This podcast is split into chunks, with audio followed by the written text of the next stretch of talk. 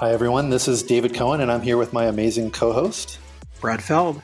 Hey, Brad. And this is the Give First podcast. And in the startup world, Give First means simply trying to help anyone, especially entrepreneurs, without any expectation of getting anything back.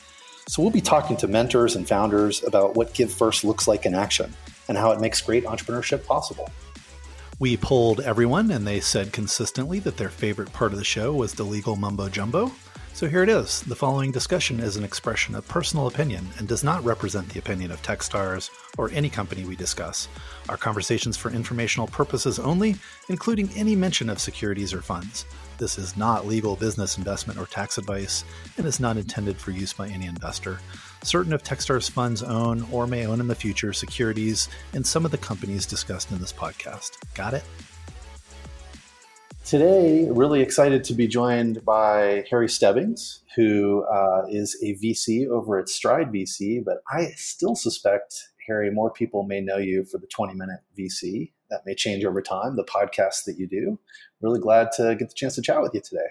And listen, the pleasure's all mine. To be on the other side of the microphone is a, a very exciting and nerve wracking day, but uh, thank you so much for having me. Really excited to have you and to chat a bit, not only about the podcast, but your life and career. And as you know, this is uh, all about give first, which is the big mantra here at Techstars. And I know uh, of all the people I know, you're one of the top people that have really lived that. So I wanted to to start with a little bit about who you are. You know, what made you decide to start a podcast? Where'd you come from before that? Yeah, no, totally. It's a, it's a very good question, and it's so funny because I hear so many VCs on the show say, "Oh, it's so serendipitous my entry into venture," and mine is the total opposite. Mine was kind of deliberate, strategic, and highly planned. Um, I mean, I watched The Social Network when I was 13, the movie about Facebook's growth story, and I think a huge amount in it inspired a, a generation of entrepreneurs. But for me, watching that movie, I actually the most seminal moment was watching the scene with Peter Thiel investing in Facebook from Clarium Capital. It was the first exposure I'd ever had to venture. And instantly it just sparked this innate interest and curiosity. Was there a master plan around the podcast to somehow lead to venture capital or how did all that come together? When i was 18 i, I set up the 20 minute vc i was at a, a, college in london and, and so i had the time and i had the passion i was like well let's make this happen. And the most seminal moment i remember i was standing at a junction on a road and i went to godaddy.com and i've been thinking about doing the show for three months and i bought the domain name the 20 minute vc and I, it was $10 and i had $50 in, in my whole bank account um, and then I bought a microphone, which was twenty dollars. So I'd spent, you know, 60% of my net worth on on this podcast in the space of 10 minutes. And it made me do it. To be honest, the show wasn't really that big at all for quite a while. It's the hard thing with podcasting, and it's why many people give up. It's because it's just a game of who can do it the longest, to be quite frank. I just kept going because I absolutely loved it. And then I went to university. Um, we weren't making any money from the show at the time. I went to law school in London. I was a, a law scholar at King's, which sounds awfully prestigious. The terrible truth of the matter is, I think I was probably the world's worst law student. The show then started to make money and started to really grow just as I was at law school. And so I left after a month to pursue the show full time. It's an interesting one. You know, I, I wanted to get into venture, and my mother's got multiple sclerosis, which is always very much at the center of my mind. You know, she means everything to me. And I wanted to, you know, join a firm of great people. And I knew most of the VCs in the ecosystem, and I joined Atomico. Um, and I really respect Mattias Ljungman at Atomico because I always think, you know, venture is all about shooting for the outliers, shooting for the contrarians, and the one space where actually do we do it? And like can we honestly intellectually and honestly tell ourselves that we do do it in terms of building our own venture teams? And mattias took a, a risk on me an 18 or 19 year old kid from london with no investing experience and gave me that first chance. And so i always remember that and i always think about him and how appreciative I am of that. You know, I've been a listener since pretty early on to the podcast, and I, I feel like I witnessed a lot of that story, not knowing you super well, but the, the hearing about the literal fork in the road, uh, that's a really interesting, you know, moment for you. And it's funny that you visualize it that way because that's kind of what it was, right? I knew nothing about venture like nothing when I started. I sure I read everything that I could, and I have every copy of Venture Deals that literally has ever been created in terms of the editions. But like it's incredibly hard to know, and I just learned along the way with two thousand five hundred shows, and and that was how I learned. And I, you know, I'm so grateful to people like you for giving the time. But having that like firsthand, hearing the war stories, scars off the record, on the record, was just transformational for me. Well, the, the, this uh, industry has a lot wrong with it, venture capital. But one of the things it does right is it does tend to share, you know, information and know-how pretty well. Um, and you know, your show is a huge example of that. And we'd, we'd, like to help with that a little, and hopefully our books and things like that do too. But when, when I heard you talk about the Facebook movie, I, I say that a lot. I think everything changed around that movie. Everybody started to say, "I can do it. I can either be a VC or I can be an entrepreneur." I think that was a moment believe it or not, that really incentivized, encouraged a lot of people to check out entrepreneurship. I thought maybe you were just a fan of venture and you kind of stumbled into it, but interesting to hear how deliberate uh, you were being about the show and how that might lead to something. Absolutely. I mean, if you read the the Wired article actually when I joined Atomico, it says you know that the longer term plan is for Harry to to have his own or kind of partner with someone for that his own fund, and that was always from the time that I started getting passionate about venture when I watched the social network, that was absolutely the, the goal and the ambition. Um, happened a little bit quicker than I, I expected, but um, yeah, that was the plan all along. Techstars tried to to work with you as well. We, we talked to you about maybe joining our team at some point uh, pretty early on, and you've also done a lot around the Techstars system and sort of you know I know I know Brad and, and you have intersected a lot. So maybe someday you're still young. You know, at the end of the day, the show would be nowhere without support from from people like you and Brad. What amazes me more, and I honestly, this is something if we you know if we're talking openly and vulnerably and honestly, I don't understand how you guys do it. You guys were always responsive, kind, giving of advice, and and everything that you've done for me. As I said to you before this was recording, like when I was like an 18 year old kid with absolutely nothing, and it's just like incredible and blows my mind that with everything that you have going, you have the ability to carve out the mental discipline and the rigor to really engage and give first. And, and that is a challenge that not many people are able to do. Uh, when I followed the pattern of your show and talked to people that know you, almost everyone said that that's who you are and they don't understand how you do that. I mean, wh- why be so generous with your time, right? I mean, you know, you don't have to help everybody, but you, you end every email and every interaction with, how can I help? You start them that way too. And how, has that mindset paid off for you? I always find that there's so much to be gained, uh, not in like a bad way, but just like in terms of intellect, in terms of learning, in terms of network. From that, how can I help? And it's never, I hate the worst thing is like transactional relationships. Like we're all just humans trying to get by and do well. And I hate the I give, so you give. I'd love to help. What can I do?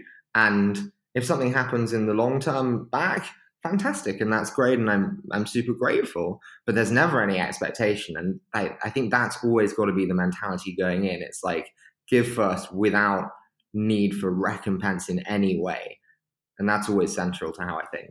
Huge, yeah, non-transactional. And I, I was talking to Carmen Alfonso Rico. She was really pointing out uh, the whole podcast that you do is totally give first, right? And you're sharing these really intimate facts of life and you know you mentioned your mom earlier right? Sharing difficult things and, and doing it with a lot of, of humility and generosity and, and her view is it's it's just give first big time. Um, and so it's paid off for you i think but you know you had a little bit of a plan too so that's okay right? Yeah i, I think you know something that i'm just more and more passionate about with time it's just like vulnerability is a strength i just find that there's so much like unwavering confidence and public exuberance. And actually, behind it all, we're all just human and we all have our flaws. And everyone's fighting a battle that no one knows about. It could be my mother's MS, which absolutely upsets me immensely sometimes when she has a relapse. It could be another issue with another person. Whatever that is, it's just like everyone is human, everyone has vulnerabilities. And I just, I'm so passionate that we're just more human as an ecosystem and less bravado, if I'm honest. Yeah, there is a lot of uh, chest thumping and bravado in, in our industry, and it is refreshing. And you know, one other thing Carmen said is your podcast helps people feel less alone, right? That that you know, VC is so cool, and you know, you're talking to all these cool people, but it's not games, right? It's there's a lot of real hard things behind the scenes, and you know, when you share that, you help others that are going through that feel less alone. I mean, that's uh, incredibly kind of her to say. I think podcasting is the most incredible medium, though, in terms of, I, you know, you definitely don't really get it through writing. Some exceptional writers, but the tonality that is delivered through like podcasting as a medium, I just think allows for so much of more depth in relationship than a written article, a tweet, whatever the other medium may be, because you just feel the person. And I think I think it's literally, you know, they are in your head. You're not reading them. There's no disturbance. It's like the interconnectivity between the two parties is so strong. And I love that with the community today when you see people who will message me about my mother and hope that she gets better. Or I've been, you know, public before in terms of I, you know, I suffered from bulimia when I was 15 and I've tweeted about that. And I, I think it's important to tweet about that. I'm supremely passionate about bringing awareness and light to it. But having that connection and relationship with people where they feel they can message you and you have that depth of relationship is, is such a special thing about the podcasting platform. Carmen also told me to ask you about money, which is a strange transition, but we'll make it. She wanted to know is it, is it a driver or should it be a driver? And what actually motivates you? Does money play into it? And how so? Because, you know, VC, we talk so much about money, but I've sometimes found that the best VCs are less motivated by that and more motivated by just helping totally I, have spoken to you know some of the most successful vcs on the planet who never need to work again but it's it's not the case of money it's the case of working with founders building companies building firms as well vc firms and startups. In terms of money it was a real realization early on and i think money is kind of uh, fragmented into kind of two different views. So if we take like first view which is mine which is like I thought money was central to my thinking for for quite a few years, maybe from 13 to 19 or 20. And then I had a little bit of money, by no means a lot, but a little bit where I could afford more things in life. And then I, I sat back and I was like, what truly makes Harry happy? And what truly makes Harry happy is going spinning on a Sunday morning and going for brunch with my mother and my brother and, and having a great time with them. And I thought, huh, that that doesn't require that much money. It requires a little bit of money and a base layer of money, but it doesn't require a huge amount. So this kind of maniacal focus on money as the central point maybe is wrong, and that's that's that's not it at all. Like, like you know, I question knowing myself then and my own relationship to money, and I think I'm a lot more comfortable with that now. And actually, I love what I do. I'm supremely passionate about it. Money is fan- fantastic in many ways, but it's the outcome of the work that I do and to have a little bit of almost distance between yourself and knowing exactly why why you want that. The other side of the money kind of equation and thought is that actually, you know, I think we chastise and criticize so many people for being incredibly money centric today. And I've I've had founders that say, I want to build a billion dollar business because I want to make X amount of money, and that is the goal, and that's what drives me. And you you you kind of ask yourself, you know, is that right? Is that wrong? But actually, I think it's okay, and I don't think it's right to criticize them for having that as the driver. They have something that fundamentally drives them.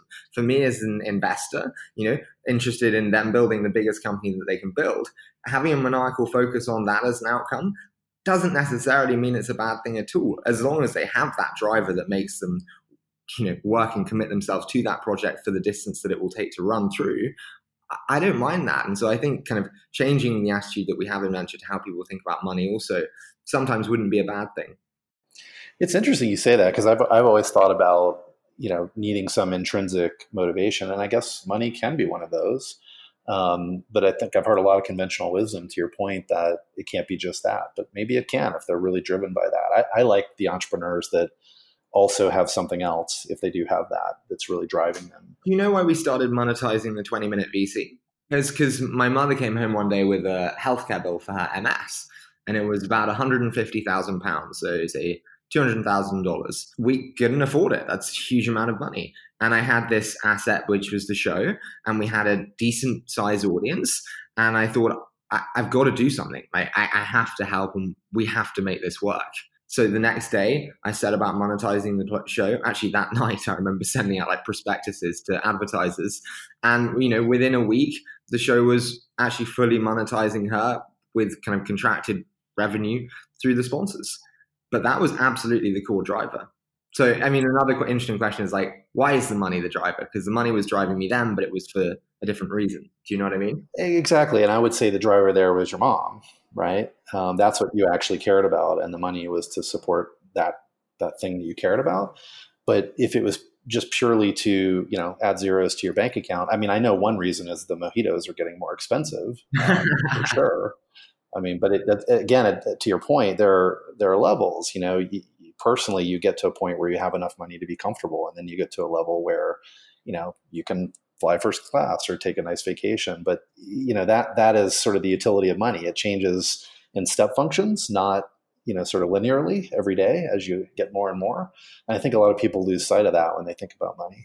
But if we're if we're thinking like vulnerably and openly and just having an honest conversation, which is what I'm trying to do more and more with everyone, is just like you know what's my biggest weakness right now is that so far in my life, really, like what makes me truly fundamentally happy has been you know work and everything that comes with work which is absolutely what makes me happy now but maybe there, there's something more that i need be it a sport be it art be it theatre be it whatever that extra hobby is. And so it's kind of a little bit of self-discovery on what makes me happy outside which i think actually then also comes back into making you a better investor, expanding expanding your mindset, changes how you think of the world, whatever it may be. But that's a big challenge for me now. Like, how do I discover more of myself and what I like to do?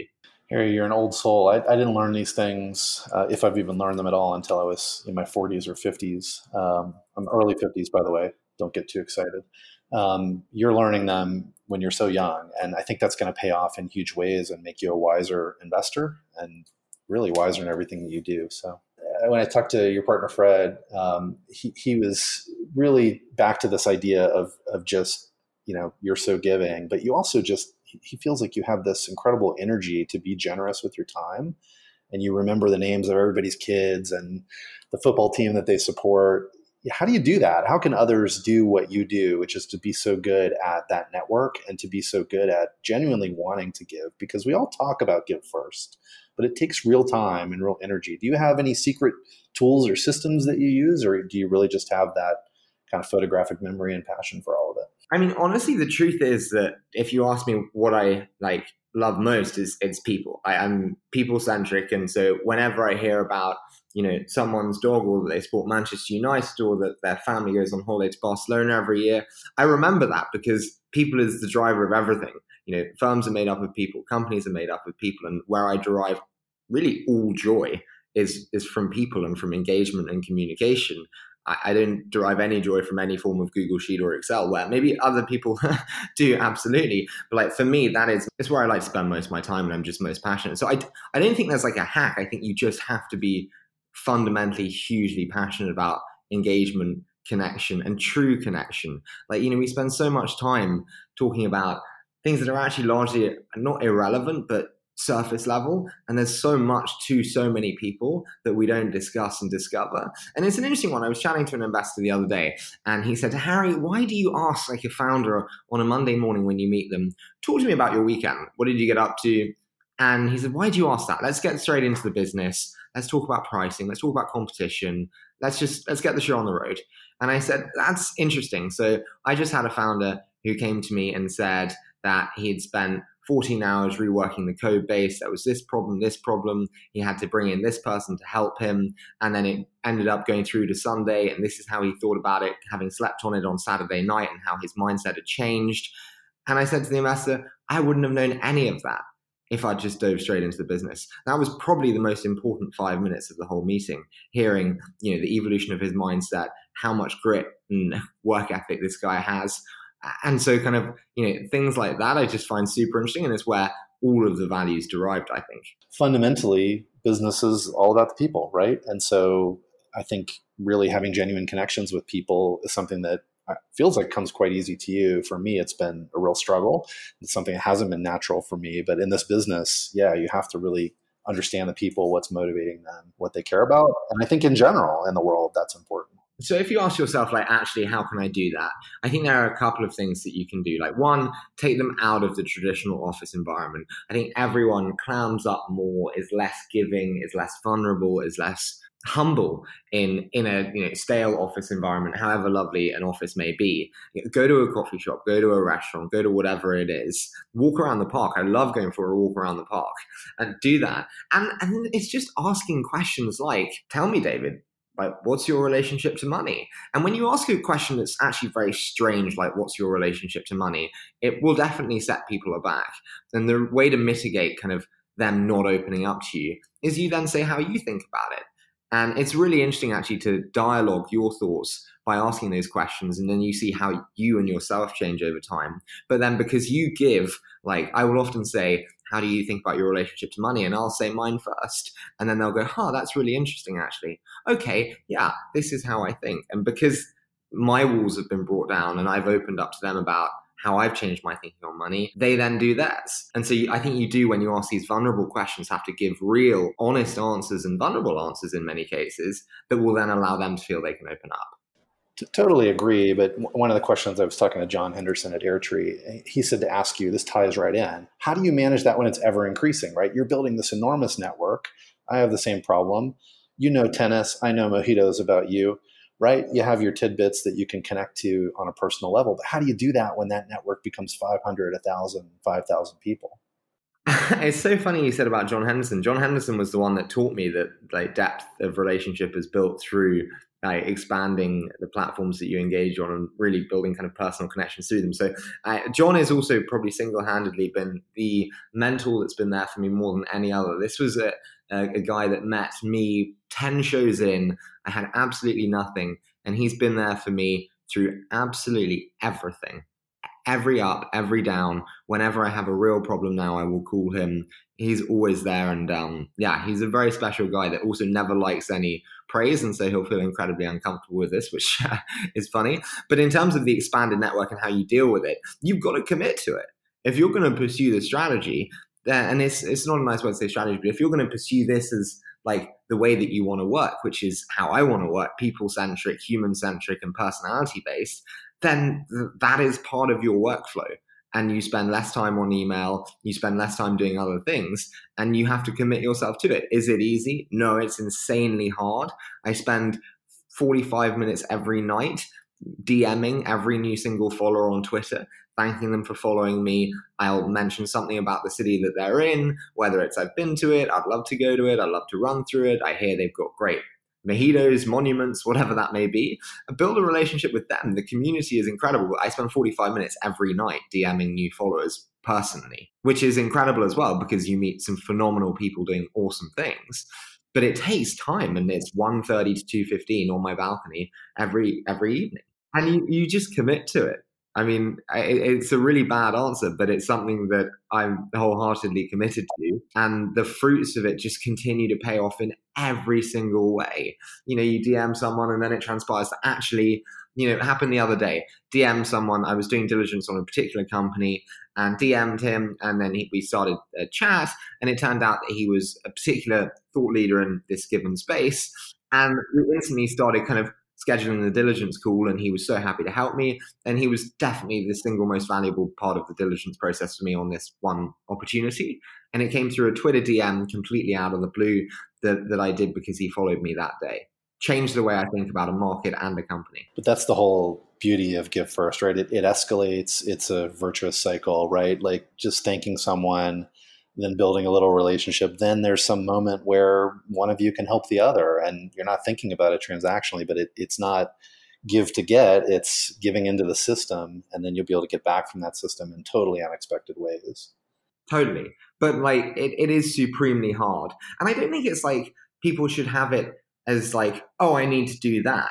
It's one chosen path but there's other chosen paths be it you know deeply analytical and insightful on X area or you know Y process or whatever that may be. It's just my chosen path, and I just think the biggest thing is like at your core, it is so hard to scale and scale authentically that it just has to be you. Otherwise, like a company, it's just too hard, and you'll just at 115 being knackered after a long hard day, you won't be doing it.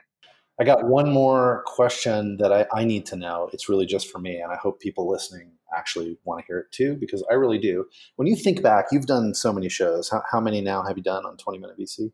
2,850. Crazy number. You've talked to so many amazing people, and I know it's hard to pick one or maybe two, but any things that stand out that you feel like really helped a lot of people, whether it helped you or not, that you heard on your show that maybe we could amplify here? That's a really tough question. I mean, there are definitely episodes for me that stand out. Um, Josh Kopelman on the show was absolutely incredible. When you think about how he talks about partnership dynamics, um, the potential problems and challenges that come from attribution, what that means for board members who come into a boardroom and feel completely liberated to be themselves, to engage with founders in a completely different way than when they have the, the might of a partnership going, it's your deal, make it work. To Bill Gurley talking about, you know, market risk and how he thinks about that and how it's changed over time. You know, to my partner, uh, Fred Destin, who talks about kind of organized chaos and how startups have been able to so incredibly scale efficiency over incumbents. When you look at someone like PillPack with a 45 person engineering team that essentially almost out engineered Amazon, who spent a reported, I have no idea, but a reported half billion dollars on building out a pharmacy OS. And they did it with 45 engineers at PillPack in three years compared to Amazon seven. And, and hearing that uh, in terms of kind of the biggest takeaways, it's such a hard question. Yeah, there's, there's, there's another one actually, Henry Ward Carta, um, which is a phenomenal and fascinating company. And it's actually kind of really um, seminal to his thoughts here, which is talking about N1 versus 1N markets. And it's essentially um, the importance of TAM or lack of importance of TAM when entering into the market and how actually having a very smart strategic insertion point. So for Henry, it was you know cap tables. I mean, David, you're a VC, I'm a VC. Cap tables for VCs as an investment opportunity everyone in the boardroom is going market size, market size, market size. But when you look at actually the opportunity that was in front of them when they immediately open up 401ks, and with every layer that they un- unlock or unravel within this kind of ecosystem, they add or layer on this incremental layer of kind of value, be it two or three or 400 million with every unlocking. And suddenly you have this monster in an ecosystem that was previously locked by market size, and then the market isn't the issue anymore. And it's it goes back to the one N versus M one, which I thought was fascinating. And then he also talks about, and I, I really believe this too. It's like the best com- companies fundamentally own their lines of distribution. There's always cases where people will put on Twitter, "Oh, you're wrong," and of course there have been other companies, but owning your lines of distribution end to end, to me, is fundamental and you know you'll hear henry discuss it in the episode but that was a big takeaway for me and it's always been seminal to the show and how we think about you know uh, recording and distributing the show in terms of owning every facet from newsletter to site to podcast. We have to own and control every element. Again something that took me till i was 40 to learn. I, I had a company um, iContact not the one that people have heard of that did well but we did sell them the domain name uh, when we failed. And I wrote a post called "Life in the Deadpool," which is all about not controlling your own distribution on the internet. Right? It's the it's the thing that matters the most. You you have to really nail how you're going to get the thing out there. Totally. I, I think another one is also like I always remember uh, Kent Goldman at Upside, a seed fund, said, "Harry, when it comes to price, use price as a litmus test for your conviction." And I you know, I think about it and I go, "Huh." What does that really mean? What does that really mean? And it's like, would you pay three for it? Yes. Would you pay five for it? No. Well, that in itself is incredibly telling of the conviction and confidence that you have. You know, if you're not willing to move a little bit, like it, it's, as I said, the variance in price is a litmus test for how much you want to do it. And I, I always think back to that one for sure. Some great episodes. We'll link them in there. And uh, hopefully we'll get the PillPack one as well. You know, we teach them to do more faster when they're in tech Techstars. That's probably why PillPack did it twice as quick. of course, yeah, yeah. I, well, I did not mean to deliberately rep a Techstars company, but um, congrats on that one, David. it was a great outcome and really fun to, to watch those guys grow. I want to do the rapid fire, which we, as you know, ripped off from you. You may or may not have done a few of these in your life, but on the other end, uh, and I, I, got a trick one in here too. I'm going to give you a little hint. Let's do it. What's your favorite city in the world that everybody should visit? Oh, that's that's such a tough one. I uh, I haven't been on holiday since 2014, and so my travel has been remarkably limited. Having said that, I'm also Norwegian, um, and I absolutely adore Skien, which is a small town in Norway, but it is the most quaint, wonderful, charming place I think in the world. It's it's absolutely incredible. And if there's a place that I'm going to retire to, it will be Skien in Norway. The Skien Tourism Department thanks you. What's a great book that you've read uh, recently, or one of your favorites that you can share? Oh yeah, totally. Well, I have a really weird love in terms of books. Um, I, I love kind of stories of um, like actually tragic female heroines. So I love like um, Anna Karenina, absolutely incredible. My my favorite of all is Madame Bovary. Uh, it's just such a, a, special book. And I think actually uh, incredibly reflective of society today and how we view kind of social and financial status as kind of core capital to that person. Um, so Madame Bovary, Anna Karenina, I absolutely loved uh, Bad Blood. Um, I thought it was uh, just a fascinating read. And then now I'm reading actually Annie Duke's Thinking in Bets. I, th- I think she's phenomenal and I'm absolutely loving it. Awesome. On the show, Harry, do you really talk that fast or are you editing? Remember, rapid fire. Got to give me a quick answer. Uh, I do not talk that fast. You know what's funny? Everyone, when they meet me, is like, oh, you don't talk as fast as you talk on the show. And I'm like, no, it's edited. What charity, if any, would you urge people to get involved in or check out? I, am super passionate about uh, MS, multiple sclerosis, and work pretty closely with MS UK. My brother's on the board there actually. And the reason I'm passionate about this one is because there's a lot of research that goes into medical, you know, solutions for MS, and that's incredibly valuable and so worthy. But I don't also think that we can forget about the mental trials and tribulations that come with MS. And this is a charity that dedicates itself to MS sufferers and helping support them and their families in the day to day struggles that come with it in terms of mindset, in terms of approach to certain tasks, whatever they may be, but dedicates themselves to that, which I, I maybe don't think enough attention gets brought to. hopefully, people listening will support that, and uh, Techstars will, as a little thank you for you being on the show, we'll make a donation uh, to that charity as well, and uh, obviously a worthy one. Awesome, Harry. Um, thank you so much. You're not going to ask the next five years. Come on, David. You've listened to enough shows. if you want to answer it, shoot. What's next for you? Honestly, I, I consider myself extremely lucky to work with um, my two partners, Fred and Pierre. Super excited about building Stride into kind of the leading early stage franchise in Europe. I just I couldn't be happier to do it with the two people that I'm doing it with uh, in a time where I don't think it's ever been better for Europe. So that's the plan over the next five years, and you can hold me to it with a mojito. it feels like five years for you is 20 years for other people that I know. So hopefully you'll even get there quicker than that. But you're well underway. And uh, watch out for those Techstars companies. You might want to fund a few of those with Stride as well. For sure. All right. Thanks for being with us. We really enjoyed the talk. Thanks, David. See you soon. Recently, Brad and I released the second edition of our book, Do More Faster. We're really excited about it. It's totally refreshed from 2010 when we initially wrote it. It's got all new stories and new things that we've learned. We worked with some awesome contributors and got their stories and advice, people like Tim Ferriss, Eric Ries, other successful entrepreneurs. In the book, we really try to give first time entrepreneurs the tools, insights, and experiences to help them do more faster. You can learn more at domorefasterbook.com and find it today on Amazon. Hope you enjoy it. Thanks a lot for listening to the show today. We'd love to hear your feedback, ideas, or who you'd like to hear next on Give First. And please leave a rating and review, ideally a good one. And reach out anytime to podcasts at techstars.com or on Twitter, I'm at David Cohen. See you next time. Don't forget, give first.